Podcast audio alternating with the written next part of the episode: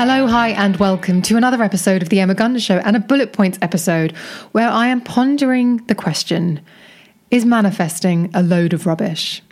Codswallop, nonsense, false hope, whatever you want to call it. This idea of manifesting is one that's spiritual, and it's a theory that through regular meditation and positive thoughts, you can make your dreams, your desires, your wants become reality.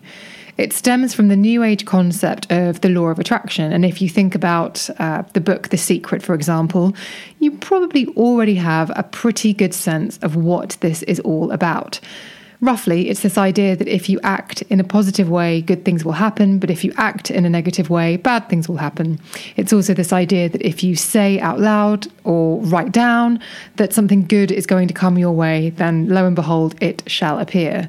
This, you may think, sounds a lot like karma, and there are parallels, but with manifesting, there's a more targeted idea of being able to create one's own reality. So, I should like to live in a house like Kris Jenner's Palm Springs holiday home with fairy lights in the trees so that I can sip margaritas with Lindsay Kelk by twinkly lights once the sun goes down. Well, saying that over and over to myself every day is unlikely to get me any closer to that reality, even if Lindsay does WhatsApp regularly to check in to see how many times I've done it.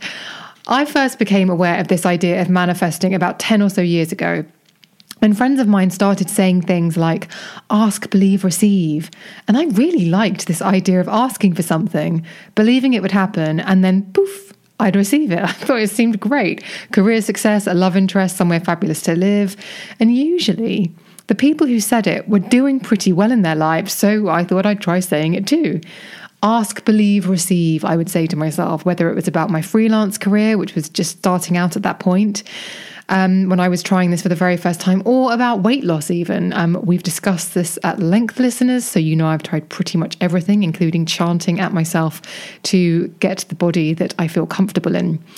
Truthfully, I talked all the talk. I even walked the walk. And I was reminded how I felt about this recently when Andrew Parr came on the podcast and we discussed affirmations, and he suggested they are, for the most part, lies.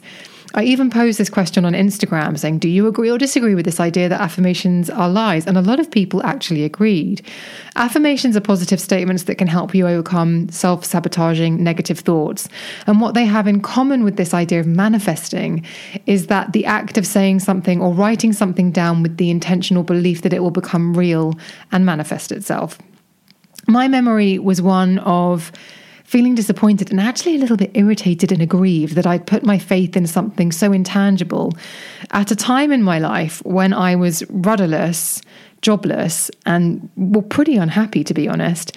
The Emma now, many years later, looks back at the Emma then and wants to knock her on the head and yell, hello, McFly, while she's manifesting in, imper- in inverted commas, a perfect life, a perfect career, and a healthy bank balance, because there's one crucial element she's missing: actually doing something about it. The problem for me with this idea of manifesting is that it leaves out the things that actually make a difference. It doesn't mention being disciplined and taking action every day towards your goal. It doesn't mention being focused on what it is you want and what you need to do to get there. It doesn't mention being passionate about wanting these things for yourself, so passionate that you will fail as many times as you need to in order to get there. And it doesn't mention having the drive and the want to actually have those things. Another really crucial piece of the puzzle is it doesn't mention the honest conversation you need to have with yourself before you can take any action. It doesn't mention the really important questions you need to ask yourself, like, what are my strengths? What are my weaknesses? How can I prove X, Y, and Z? Where do I need, oh, did I say Z? I did, X, Y, and Z. Where do I need help and or guidance? Perhaps it's implied, but th- this is where being explicit would come in pretty handy, I reckon.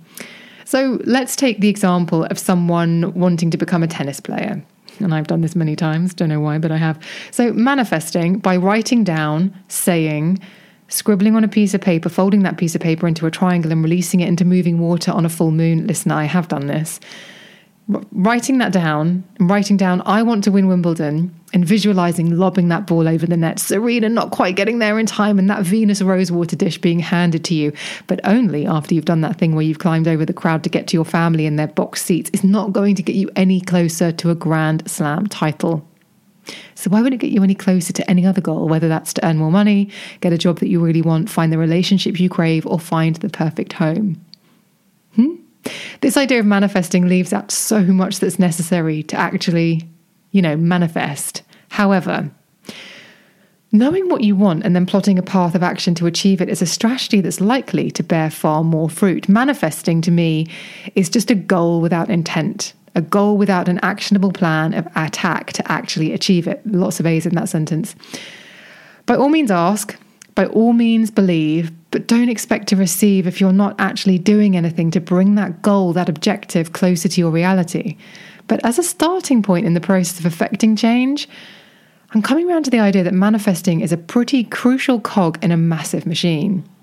So I was thinking about it. A couple of years ago, I decided that I wanted some things to change. The most pressing one, and perhaps the biggest one, because it was it's the one that involved the most upheaval, was that I wanted to move. I wanted to move house. I'd been in my flat for a while. It was nice, but not ideal, and new, inconsiderate and noisy neighbours were becoming bothersome. Now, I am a woman who unapologetically likes my peace and quiet, so this is not the first time that noise and regular disturbances have prompted me to want to move. I'm very much a once it gets too much, I'm out of there kind of a person anyway. But in the past, I have brought that energy to the process of moving, the energy of, oh, I have to move because the situation's untenable and now I'm basically being forced to make this big change and, oh, this is happening to me and isn't this terrible? In other words, I brought a really crappy attitude to the process. The energy was, I've got to get out of here because my current situation is so bad, which is probably why I then accepted moving into places that weren't ideal. And I have lived in some questionable places over the years. In fact, sometimes I'll catch up with friends who'll say, oh, remember when you lived in that flat in so-and-so? And I'm like, yeah, shut up. I don't want to think about it. But it, hey, it's character building. But last time around, I asked myself what I needed, what I wanted, what were my priorities, but I also accepted that it meant a couple more months of a situation that wasn't ideal, but that I was working towards the end goal, so it was all for the greater good, and a couple more months of a wannabe musician who practiced guitar after eleven p.m. with an amp was something I was just going to have to suck up. And no, listener, he did not look like Dave Grohl or Machine Gun Kelly or Richie Sambora back in the day.